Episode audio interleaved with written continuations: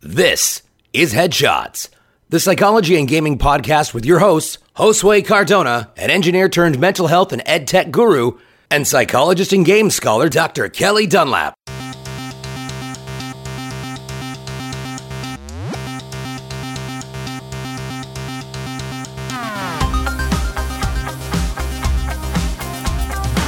Hello, Headshots listener, and welcome back to the show. This week, Kelly and I are on vacation, so instead, this week we're releasing three episodes from our sister show, Psych Tech. We recorded three episodes when Jane McGonigal's newest book, Super Better, came out. It is a book about applied psychology and gaming. If you listen to these three episodes, you will see how how we're just huge fans of Jane McGonigal, and we could not wait for this book to come out. So here are the three episodes that we recorded going through the entire book. I've always wanted to have some of our gaming content from our sister show here in Headshots, which was born out of that show, and really I just wanted to take all the gaming stuff out of PsychTech, and this is a way to do it. So no new episode of Headshots this week. Instead, here is part one of three of our Super Better Fan Club Book Club. Let us know what you think, and we'll be back soon with new episodes of Headshots.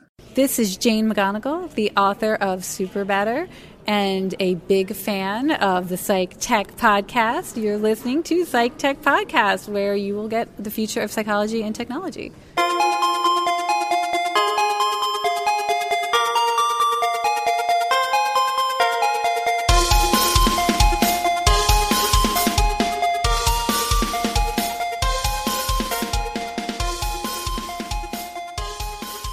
Welcome to Psych Tech, the psychology and technology podcast. I am Kelly Dunlap, one of your hosts for this awesome podcast. And as always, I am joined by Josue Cardona. Hello. How's it going, Josue? I'm good. I'm good. Are you super excited? Are you super stoked? Super am. psyched? I am. Super better? Yes. So we, No lie, before we start talking about the book, uh, iOS 9 came out, and I really like it. okay. I just wanted to say, we've talked about how our batteries don't last very long on our phones, and now my phone acts like a regular phone. The battery lasts all day. It is a miracle. I am very happy for you and your phone to be reunited Yes. Yes. in in a way that is that is super better. Yeah. There we go. There you go. So we mentioned it last week on the podcast that we would be going through Jane McGonigal's newest book, Super Better. It dropped last Tuesday, the day we record, so we, we did not really have an opportunity to to dig into it. But we've had a week, and we've been going through. So we'll be bringing you part one. So if you're following along at home, uh, turn to page 21 of your Super Better manual, and which is part one: Why games make us super better. And it's going to be, I think, uh, really hard for the rest of the book to to top this section. Uh, this section was just so full of citations that it made me so happy. And I mean, literally, I I went out and bought new sticky notes so I can tab my book, and I'm already out of a color because I've used all of the blue ones so far, and that's that's just the first uh, the first part of this book. Did you did you stop at the first part or did you keep going? No, I, I stopped at the first part. It's been it's been kind of hectic with uh, with school and other uh, large amounts of reading. So finding time to actually read for fun has been a challenge, but a challenge I accepted and overcame. Good. Yeah, me too. Me too. It's been I, I agree. I mean, this first part was so good and for me it was like uh, you know, Geek Therapy, I I post news articles there and so many of the things that I've posted over the years, she's covered them here. And I I always say I'm going to do a Geek Therapy book, but after just this first part, I'm like, damn, like this is like 80% of the book I wanted to do. So I'm going to have to rethink that one. Yeah, I have a I have a similar kind of bittersweet uh, feeling because she starts off the first chapter talking about how it's not what you play or how much you play, or not predominantly that, but it's it's why you play, and that was the groundbreaking finding that I had in my dissertation, which I never did anything with. You know, it's still just sitting on on my desktop for for a few reasons. Uh, only one of which is because I'm lazy. Uh, but there there are some other contributing factors to that. So at, at one point it's it's very validating, but on the other hand, man, I I could have published a study on this two years ago, and so it is maybe a little little bittersweet. But uh, I'm choosing to view it as validation for a thing that I did. So I'm on the right track, I guess is what I'm trying to say. Well, we're on the right track, Josue. Apparently, yeah, yeah. Or at least this this uh, book was written especially for us. Yeah, that's a good way of putting it. Yeah, we're we're on the the video game hype train, so it's all good. Yeah, so I I would love to see what your um, book full of sticky notes look like uh, right now. But like, start us off. Like, what is what is the what is the the biggest thing that started? You know, the first thing you tabbed, the first thing that you that you highlighted. What was it? That's actually the very first thing that I tabbed and highlighted. Is uh, it's the last paragraph on the first page of the first chapter. That's because when it comes to unlocking the benefits of games, it's not just what you play or how much you play. It's who you it's who you play, when you play, and who you play with that really matter. In other words, you need to play with purpose. And it's like underlying with stars by it said, "That's what my dissertation said." Yay, validation. uh, so yeah, that that's actually the very first thing that I have uh, tabbed and highlighted. Awesome, awesome, and and it's so good. I mean that that is the theme of of this whole first part, right? It's that there is actually and and I'll jump around a bit, but I really like how cuz I'm sometimes I'm concerned that I'm I'm hyping up games too much, right? Mm-hmm. and that I'm not being objective. But the truth is that that uh, you know you you there there are two sides to to all of this research, and especially I mean we've talked about Przybylski's research, you know about the 21 hours and things like that, and I don't know, like she she like masterfully does it in the book. You know, like she she goes through like all the benefits, and then there are parts later when she also touches on, you know, there there are risks, and and here they are, and that that that part of it is so good. It's so good. Oh, well, I think you put it really well. She's able to express things in very clear language that, and that's something that I sometimes struggle with. There's a, a part where she's actually talking about like the default mode network and the dopamine and striatum and all these different neuro pathways and neurotransmitters. And, but she just, she writes it in such a way that even if you haven't taken neuropsychology or you're not a brain surgeon, it still makes sense, not just from the scientific aspect of it, but how it ties into everything else. And that's that's such a, a skill. And it's it's part of what makes it so enjoyable to read is as I've been going through this, I would probably say I recognize about 90% of the studies that she's citing, which is cool for me because I'm looking at it and go, oh yeah, I knew that. So again, that that validation piece, but just seeing how she words it for me is is actually really uh, it's really helpful because when I go and I talk about games to either parents or other mental health professionals or even just my peers, finding that language to that that bridges the gap uh, because academics tend to be taught to speak only to other academics, which has been a real problem in the, the scientific community that you start dropping words like striatum and dopamine and default mode network and people's eyes just kind of glaze over. So uh, that's probably one of the most enjoyable aspects of of this book not to mention all the research is conveniently put into one place so for someone who's not the most organized with their research that actually is uh, helpful quite helpful So how about you? I know you you didn't get a physical version, but have you highlighted or or what was the first thing that really caught your eye? And if you had a book, you would have highlighted it. Um. So I can highlight digitally. So. Oh, um, I'm I'm sorry. I'm living in the past. Of course, you can yeah. highlight digitally. Come on, come on. And actually, I can bookmark my audiobook and the I don't do a lot of bookmarking unless it's something that I really really want to go over again later. And the part where she's talking about dopamine, I I mark that one off again. I think that if I do write a book that's more less geek therapy, more pop psychology, maybe it would be dopamine related because I think it's so important to understand the way that dopamine affects us.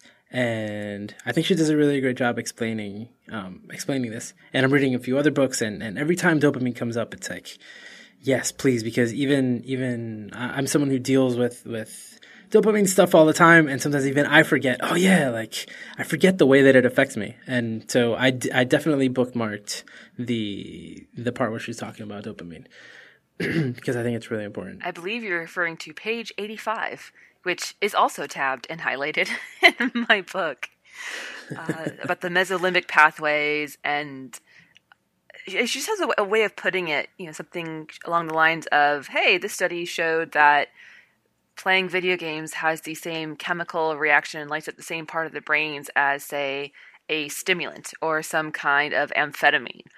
But then goes on to explain that that's not necessarily, it doesn't mean you're addicted. It in fact means, is more indicative of the centers for uh, motivation and determination. That th- that's what's lighting up. So it's it def- it's a definite art uh, that that comes with being able to take these really wordy, academic really dense topics and making them as accessible. I mean, I, I, sometimes have to remind myself that this is an academic work because it reads like candy. I, that's really the only way I guess I can uh, I can describe it.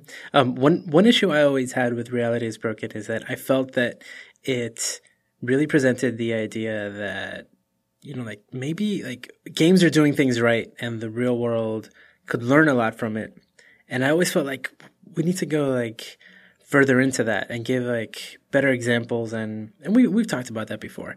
But something in this in this part of the uh, book regarding the dopamine where she she just reframes it as as listen, you know, you can have like uh like your brain can be what's the word? Like uh like prime towards not just like reward and addiction, but it can be prime towards um, those positive feelings that come from doing something satisfying for other people or for doing something that is um, helpful and that the feeling is the same and that that effect that you that you have can be for good. And she she goes into detail explaining that and I love that part because I feel that that was like one of the things that was missing in Reality is Broken.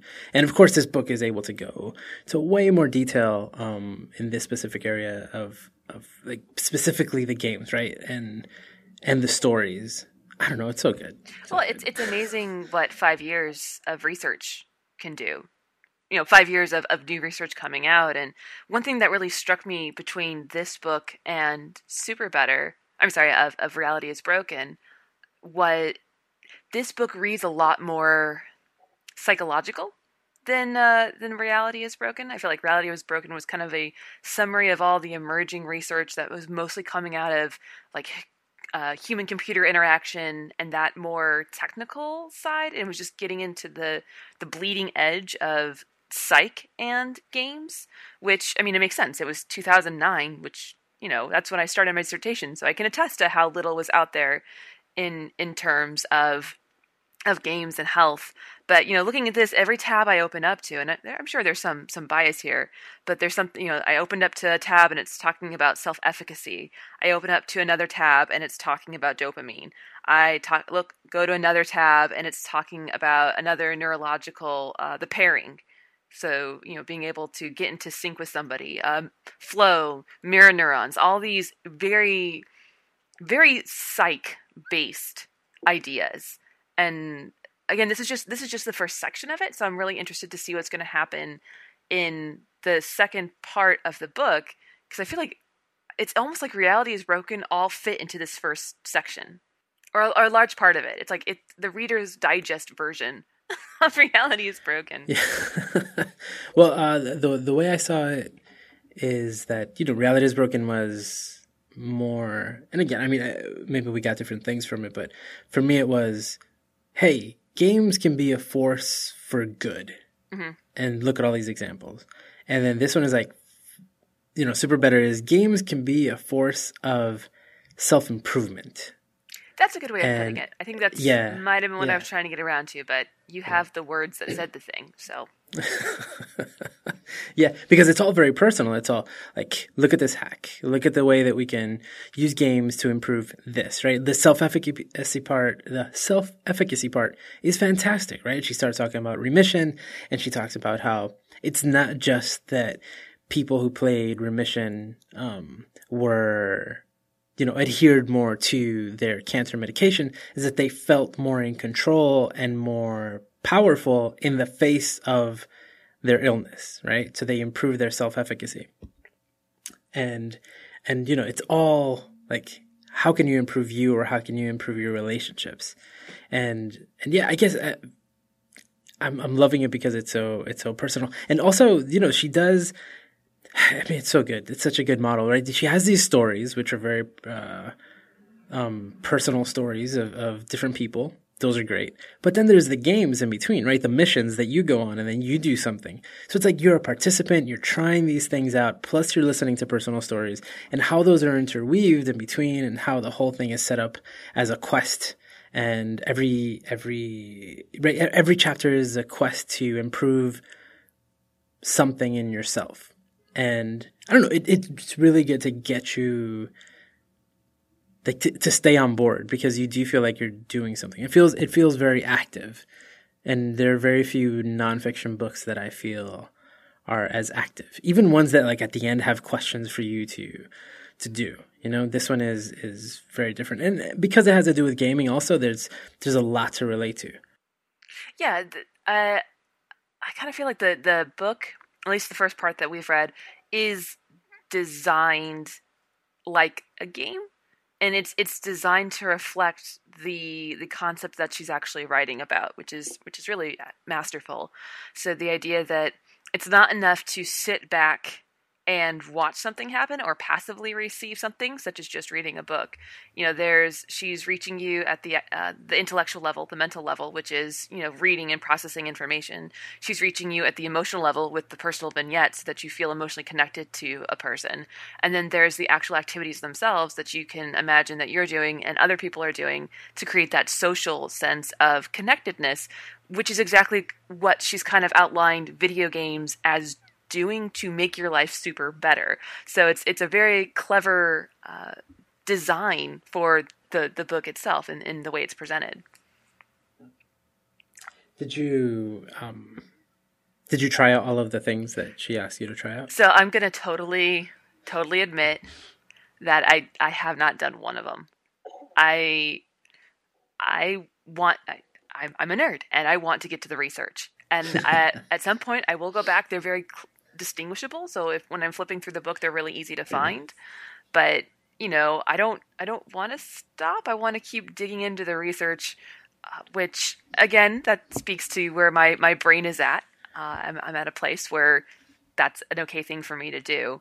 But I could definitely see looking at them and I can easily imagine sitting down with, say, a client and going through that, sitting down with a friend or a family member and asking them to do this fun quest with me. I can definitely see how how other people would do that and the, the benefits that you would get from it. And I probably also would get benefits from it, but I'm just in nerd mode right now and want to get to I guess you would say I'm not being very mindful of the book because it's all about acquiring more knowledge as opposed to experiencing the book as it was designed. Obviously, there's um, but there were parts like uh, there was one I really liked, which was um, where you that research shows that if you open your palms and have them open facing upwards, that it puts your mind in uh, puts your brain in a, a open mindset so you're more accepting of ideas that you're listening to. And so she says to walk around uh, to do it for 15 seconds. So i was walking through the city and i did that. I like opened up my my my hands and i put the palms facing up. It was a really strange feeling and it was strange enough that i want to i'm saving it for some professional development that i'm going to teach soon because i'm uh, about to teach some tech stuff to some people who are pretty reluctant to to accept this. So I'm going to tell them just right off the bat to do that, and then kind of just leave them there and not say anything about it, and then see if they'll ask me about it later, to see um, it, it feels like such a hack. It feels like such a, a, a, a I'm cheating my way through through um, their resistance. So I, I, can't I can't wait to try that one.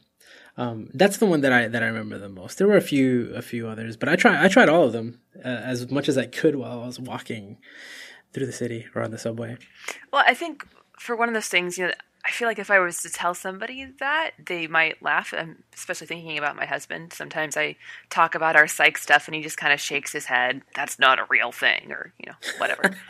but for that one in particular, you know, I was like, okay, well, maybe, you know, but if you were to do the opposite, think about what your hands feel like when you're angry. You know, if you were to think about the last time you were really upset or really tense, most likely your hands would probably be in a fist or would be flexing into a ball or your nails would be digging into your palm or you would be grasping something really tightly that's why that's why stress balls are stress balls you know so because that's a place where we really exhibit a lot of tension so if you do the opposite of the clenched fist that's the open palm and so it, it does make a lot of sense especially if you look at it from the reverse which is something that we are we are much more used to seeing you know we're pretty much everybody's seen somebody make a fist and threaten to punch somebody in the face. Probably in the movies, but you know, it's it's a possibility. But you've got to you've got to try it because it feels like, and I've thought about this so much since I read it. Uh, it feels like like if you're putting your hand out to get something, to receive something, right? Mm-hmm. And I think there is like, like you're not reaching out for it, just leaving your hand open, right? And hoping that like, it reminds me of when I was a kid and, and my school had this fence and my grandfather would, would come pick me up every day and, um, I would put my hand through the fence, like open palm. So he would give me 50 cents so I could go buy uh, an ice cream. And I used to do this all the time. And it, it really made, reminded me of that, of like, I'm, I'm just waiting to receive something. Well, I don't know if, if you've seen it, but there's been a new kind of viral video going around, going around Facebook, going around Twitter and, and, and whatnot. And it's about body shaming. And so the two that I've seen are two young girls, probably in their 20s. They strip down to their their skivvies and then they blindfold themselves and have a a board in front of them that says, you know, I'm doing this for uh, body awareness. You know, draw a heart on my body if you've ever felt self conscious. And then so they stand there, but their position is arms out, palms up, which mm. uh, I hadn't thought about those two things going together. But I'm sure it, it uh, that body posture has something to do with it. Yeah, I mean, everybody, like, if you're listening to this, just try it. Just, I, I, think the way she presents it in the book is, you know, just keep your hands open, um, palms up, palm open for 15 seconds. And do that whenever you're, you're, maybe you feel like you're about to listen to something that you don't really want to listen to, or something, maybe you want to learn something new and you want to be like more, uh, open to, to this new thing. Try that out or do like I'm gonna do and just uh, try to make people do it and see what happens, and not tell them why. That's devious. That's deception. Don't you need IRB to approve that? No, no, no, no, no. no. yeah, I, I definitely think that some of my favorite parts of the book do revolve around the brainy stuff because that's that's something that's hard to refute or harder to refute. It's it's the most sciency of of the science.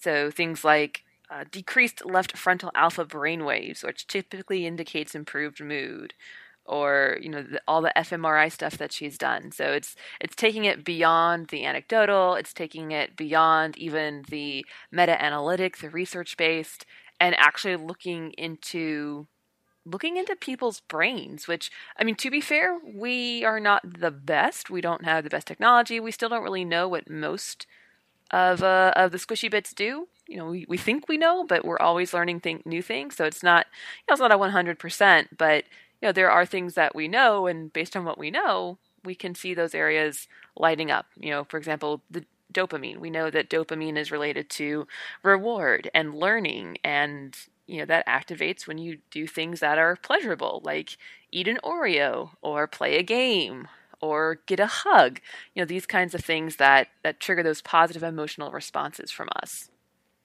what was your favorite chapter of the first four? Oh, jeez, that's that's putting me on the spot. So, so, so I'm gonna I'm gonna go through through the titles of each one. Okay. And then it'll help me refresh too because it's it's all kind of a blur. And I think I've listened to the whole first part twice now. Okay, so the first chapter says is you are stronger than you know. And your mission is to unlock the ability to control what you think and feel even during extreme stress or pain. Chapter 2 You are surrounded by potential allies. Your mission to discover just how many people are ready to help you with any problem at any time. Number three, you are the hero of your own story. Rewire your brain so it's easier to motivate yourself, persevere, and succeed. And number four, you can make the leap from games to gameful. Your mission, smash the boundaries that keep your gameful strength separate from your real life. It's tough. It's very It tough, tough. But I It is tough. I think that I'd have to go with you are the hero of your own story. Ooh. mostly because that's where a lot of the a heavy amount of neuropsych comes into play. The mesolimbic pathways the dopamine the addiction uh, most notably in bright yellow highlighter in my book it, uh, increased dopamine in the reward circuitry is not a sign of addiction. I have like highlighted and underscored and have about 30 or 40 people that i want to send that quote out to. Make it into a t shirt. yeah there we go. Get a tattoo of it Yes. And it it also talked about the idea of games as helping to produce a work ethic as opposed to being frivolous and trivial. And that actually is something that I'm very, very interested in pursuing as far as uh, future research is kind of the interplay between mental health and games and society and how it's it's perceived. So this idea that playing games is seen as something that's for children, and if you play and you're not a child, somehow you're being frivolous or you're being irresponsible. And I, I think that's a super fascinating part of the "You Are the Hero of Your Own Story" chapter because it talks about work ethic as something that you can develop as a strength that you can work on like a muscle as opposed to some kind of moral virtue and you you either have it or you don't or you you are this good person or you're not uh, I, I like taking away that kind of stigma and reframing something that is you know for better or for worse really important in our society you know to have a good strong work ethic and showing that it's you too can have work ethic The work ethic stuff is really interesting. How she says it's like it's not just like a a way of being. It's there's there's a neurological definition to it. It's really interesting. yeah Really and- surprising to me. Yeah, it's uh. Well, what's interesting is in some of the classes I'm taking right now, it's uh, we're doing games in society. So basically, all of our readings are about games as cult as reflections of culture, as well as transformers of culture. So reading things like that, it just kind of is for me. All, all the light bulbs are going off. My brain is clicking on all cylinders because what I'm reading in this class is matching up with what I'm reading in you know super better which is matching up with what i'm working on in my own research. So it's it's fun when all those worlds kind of collide and you get this really in-depth understanding. And i think that's another important part that i don't think really gets discussed much uh, is is how society views games and that imparts this idea of frivolity this idea of childishness childishness or uselessness that somehow play playing games are not not serious or not productive at least. And we're founded on a country that that is like the most important thing you ever do is to be productive. Um, so i think challenging the cultural underpinnings of how we perceive games is just as important as showcasing the science to challenge perceptions that we have about games Yeah, and so many times in the book she says some variation of games have been found to be the best for blank, right? Like the best way to raise self-efficacy, the best way to like Get distract from pain, the best ways to get it to flow, exactly. And th- that that that phrase keeps coming up over and over and over again and I think, you know, that that's the way you combat the other side. And and what you said about your class, it, like once we start seeing, or I don't know if you've done this in your class, where you see a list of the most popular games for a particular generation in a country and then seeing what effects that has down the road. Like maybe, you know, even on GDP, on happiness levels, on, um, you know industries that flourish versus others in other countries just based on the games that they're playing because they they are developing again not just the work ethic but all these different aspects yeah, getting stronger, more determined, more persistent. There's parts in the chapter. Uh, I think it's you're your own hero.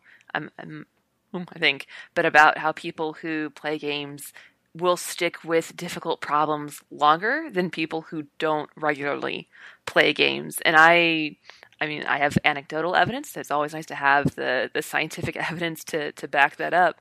Because you put somebody who plays video games uh, on a regular basis in front of a of a challenging problem and they just go at it. There's there's not really any checking them back. It's you just kind of have to go hands off and let them tackle it because they they genuinely want to they believe they can win and so they're going to come at this problem from every angle.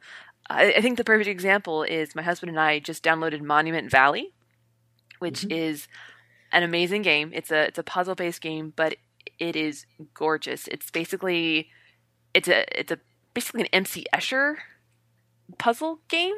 Absolutely gorgeous. And there was this one uh, one level that we're sitting there and maybe 20 minutes of just running into walls and but it, at no point was it ever discussed that we stop. At no point was it ever indicated from either one of us that hey, well maybe we can skip this or let's go, you know, let's go look up a cheat code or something but it was just no, we'll get it. You know, there it's a it's a game. There is a solution, and we can find that solution. And people who play games, it's been shown, tend to take that kind of tenacity to to their non-game lives. And she and she mentions that over and over again in the book. So if you couldn't tell, Josue and I are kind of digging this book right now. Oh, so much, so much. I think I think my favorite chapter was the fourth one you can make the leap from games to gameful. Yeah, yeah. I think I think that's my favorite because the the the way it's set up, right? It's these three chapters that are just showing you like, listen, you can improve this, this, and this. You have control over this, this, and this. Like you are essentially more powerful, better at different things if you play games but then it's like how do we do that thing that you just said right now how do how do you become more resilient how do you play so that you can actually like have more patience right and be more or have a better work ethic or be more willing to stick it out to find a solution or be more open to the idea that that it is possible for you to win versus I'm just going to give up. This is this is not worth it, you know? Maybe and and maybe maybe you weren't even thinking about it, but there's there's rewards to to you continuously improving and even beating that level and going beyond that. And maybe you weren't thinking about it at the moment, but but there are benefits there according to the book. And so how do you how do you bring that to mind so that you can live your life in a way that where you where you can see that and and remember it so that you don't just walk away. Yeah, chapter four is the one that gave me pause when when choosing my favorite chapter, because uh, it, it has also has quite a few tabs and highlighters. But one of the things that I really enjoyed about the chapter was the discussion of self-suppressive immersion versus self-expansive immersion, which is yes. a concept that I knew of, but I I didn't have a name for it. I wasn't able to put words to it. So, in short, self-suppressive is when you're trying to kind of avoid bad thoughts or feelings, which again, for us in the therapy world, we're very familiar with people going to extreme lengths to avoid any kind of negative uh, feeling or thoughts and things like that. And so using games as as an escape.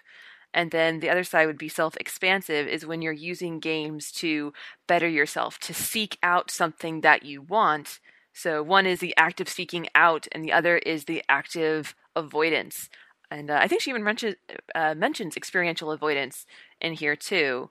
So I thought that was really interesting to to put words to it. And then the other part that I actually have highlighted for uh, for this particular chapter um, is near the end when it has at the very bottom of the page.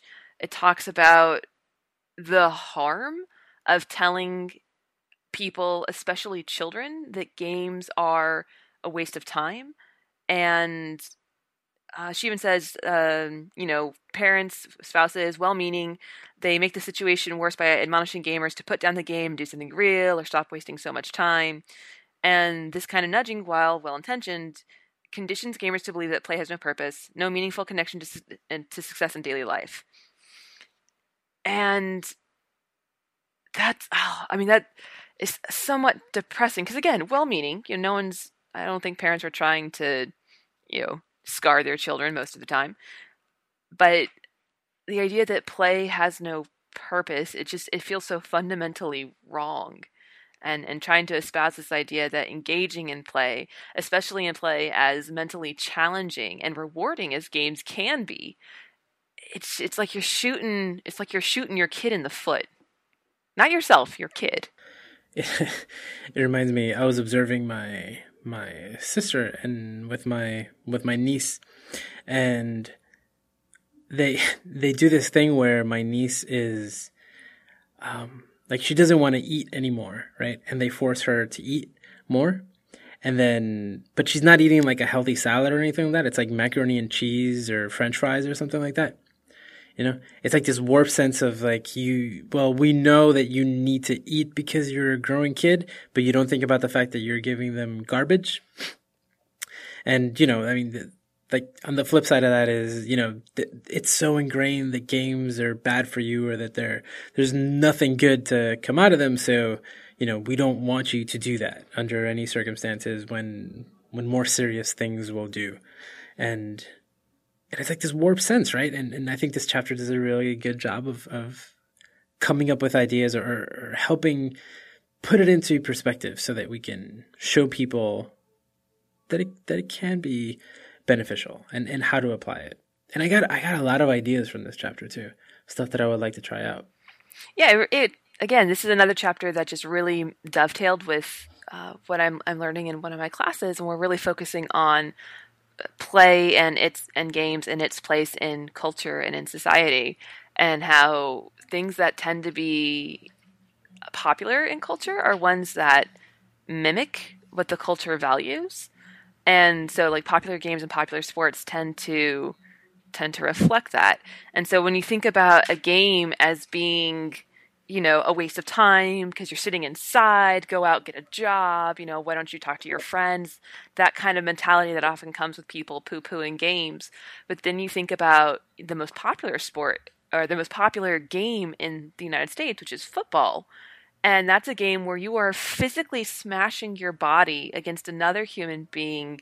The potential for broken bones is incredibly high. The you know, concussion rate is a huge issue. People having early onset Alzheimer's due to the concussions, people committing suicide because of those concussions.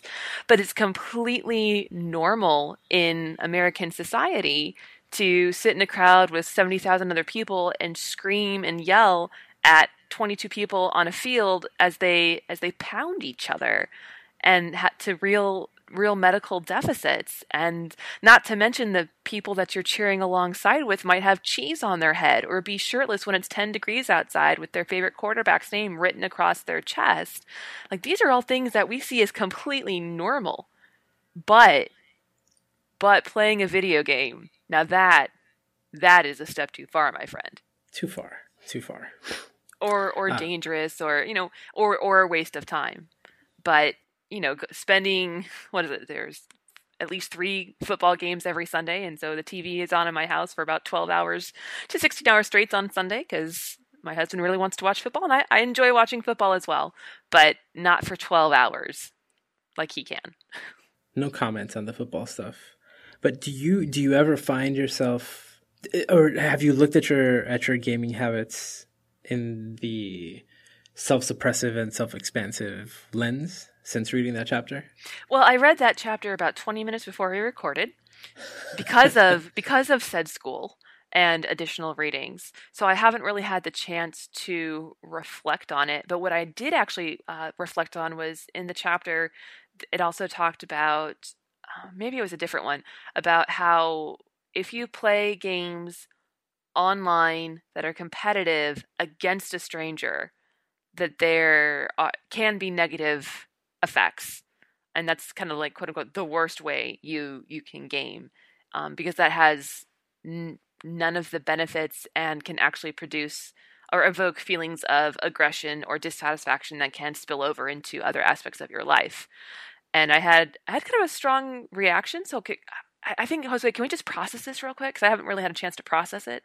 Let's do it. Okay, so I play a lot of Halo, and that involves a lot of playing online in a competitive game, a violent game against total strangers.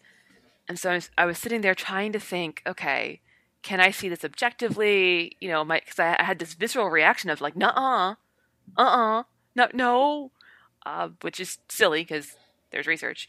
But then I, I really kind of stopped and thought about when I play Halo, and the times that I have the most fun are when I'm with people I know. I will, I can count on like one hand in the last six months when I went into Halo alone where I went into, say, Rumble Pit by myself, as opposed to having, say, a team with me. Because I don't like to play alone. I, I want to play with people. And so I thought of it in, in that kind of dynamic of I am playing a competitive game that is violent, but the reason I'm playing, the purpose that I'm playing, is so that I can spend time with my husband, with my friends, that we can work together as this unit to overcome an obstacle, which would be the other team. So it's not about dominating the other team, it's about having that kind of teamwork and social gratification that I get with my friends. So although you don't mind the the playing with strangers or against strangers uh, as much as the the research seems to imply, your preference is to play with non-strangers. Yes. Yeah, that okay. would be a very okay. good way of of putting it. And so I would be interested. I didn't see it in there, but I, I would be interested to see how that the the idea of playing a competitive game against strangers if playing as a team mitigates it acts as a moderator or for example again the purpose of the play isn't to go out and dominate like if you could compare a group of people who play specifically to go out and crush the opposition versus a group of people who go out to play because they want to experience the the mental and team challenge of a, a battle arena and if that might have a difference. Because um, I, I, didn't get that kind of, of depth or or detail from from the chapter, and who knows? I mean, it might not even be in the research itself. But I think that would be a very interesting way to to differentiate. Yeah, so I, am not sure if I'm mixing things up, but I'm gonna go ahead and just uh, just go all out with everything I'm thinking regarding this right now. Balls the because, wall, Yeah, so so because as with any gaming, there's a lot of questions to ask regarding how the research was was performed. But and there's so many different ways to play it against other people. And I think that's a really good question that you presented. What if I'm playing not just free for all, but it's my team against the other team, right? Like that, that stuff can have an effect too.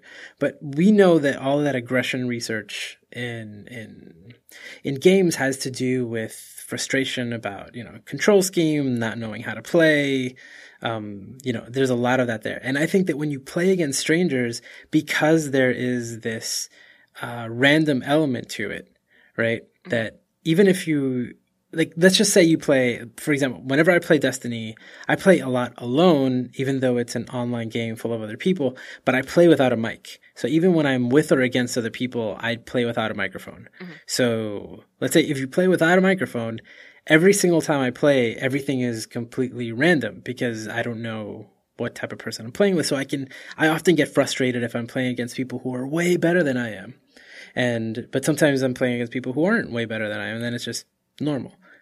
When I'm playing with a microphone on, it adds a completely different element because those strangers can be either obnoxious children with high pitched voices and their mom's yelling in their ear, or it could be like cool people who just happen to be my age and are just at home relaxing and and wanted to play for a little while. So the the range of experiences is so so wide. You know, I'm curious what specifically happened in that research and how people and what type of game people were playing because my frustration in what you lovingly call shooty halo versus um, like a racing game like it's it's different types of frustration yeah. in a racing game if i mess up or another car hits me and i fall behind there's no way for me to catch up usually and like my whole race is lost. And sometimes, depending on the racing game, I'll be I'll be just driving like all the way in the back in last place for a really long time before the race is even over. And, but in like a team based, um, you know, like six on six, eight on eight, um, you know, first person shooter, there's this, it's very different. It's usually very close and, you know, and your whole team is doing something. So there's, I don't know, the range of experiences is really, really crazy. And you So- touched on another important part too. Are you are you playing alone or is it is it team based? You know, is there an objective like capture the flag or you know retrieve this resource, or is it simply a slang match? There's there's so much that goes into it that's that's different. Um, and that's, And when you play part. like a single player game, right? You uh, like in Monument Valley, right? It's a puzzle, and you can keep going until you figure it out. You get better every single time, and there aren't these random elements. Every single time you start the puzzle, it starts exactly the same way.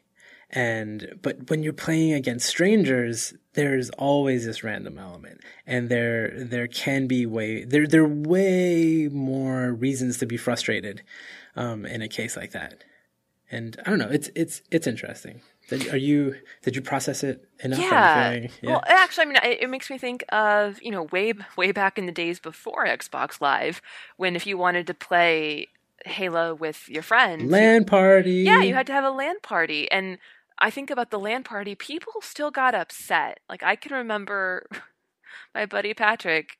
Uh, we did two v two, so it was my my now husband, but my fr- then friend, and me versus uh, my buddy Patrick and my other buddy Abasi, and we whooped him. And I, uh, Patrick and I started playing Halo at about the same time, and I could hear him going, "She's not that better than me," and like getting really, really upset about it.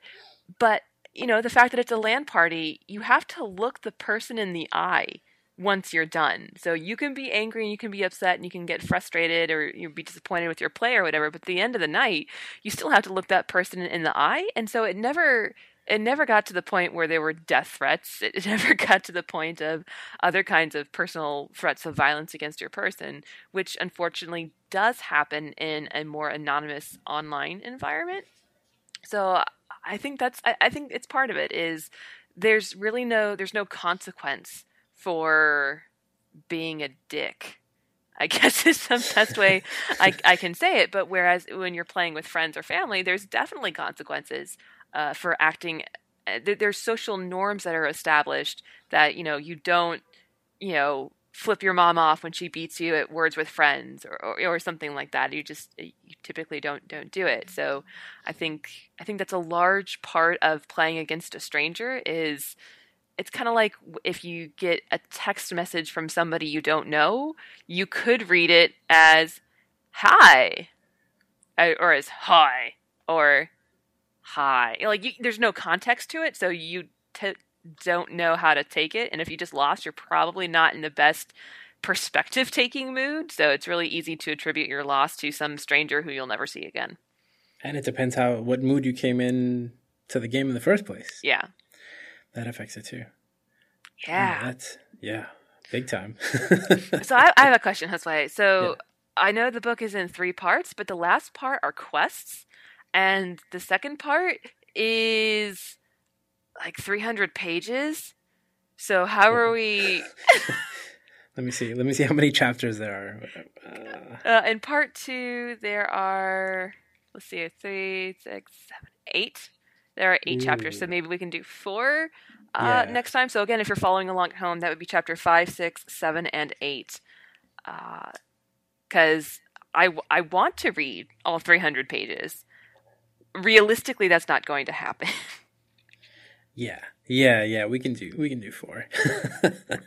okay, and then I, I look Absolutely. I look forward to the adventures to see maybe what we and our, our listeners can get into. Man, I haven't looked that far at all. I've Oh. only gone as far as page 275 and then I started over. Of course. No, I'm just looking at the table of contents because, you know, I have a paper book, so it's really easy for me to just look at my table of contents. Uh, so so it so is it's for me too. It's really easy. But yeah, Okay, I, I haven't uh, I haven't looked forward. I haven't skimmed that far ahead in the book. But okay. So again, if you want to join in on our conversation, we just went over chapters one, two, three, and four in SuperBetter, and next week we'll be going over chapters five, six, seven, and eight, which is challenge yourself, power ups, bad guys, and quests. So we'll be tackling that next week. Ooh, power ups, my favorite stuff. I'll talk a lot about that next week. Quests. And, quests um, are kind of my thing. Really. So we we've got like a little book club going on here. So Me too. I think that's a good way of putting it. It's our, our Jane McGonigal fan club book club. fan club book club. Yep, the fan club book club club. Hashtag fan club book club. Yeah, yeah. I think uh, I think that's probably spot on. So, but if you don't have the book, highly recommend checking it out. And of course, Super uh, Reality's Broken, her previous book. And that's going to be it for this week's episode of Psych Tech. Thank you all so much for tuning in. We'd love to hear your uh, your feedback, your thoughts on uh, the book SuperBetter, and uh, share us what your favorite chapter was or what you found in the book that inspired you. Always love hearing from our listeners. And if you want to share, you can always get in contact with us at Psych Tech Podcast or at our, our website, which is psychtechpodcast.com. You can also find us on Twitter at PsychTechCast. And we also have a Facebook page. So whatever floats your boat or tickles your pickle, just uh, feel free to get in contact with us. Let us know. And we will talk to you next week. And uh, yeah, so if you're following along home, that's uh, uh, chapters five, six, seven, and eight. So are are you ready, Josue? Are you ready for this this next next I'm ready. segment? I am very ready. Excellent. All right, we'll see everybody next week. All right, bye. Bye.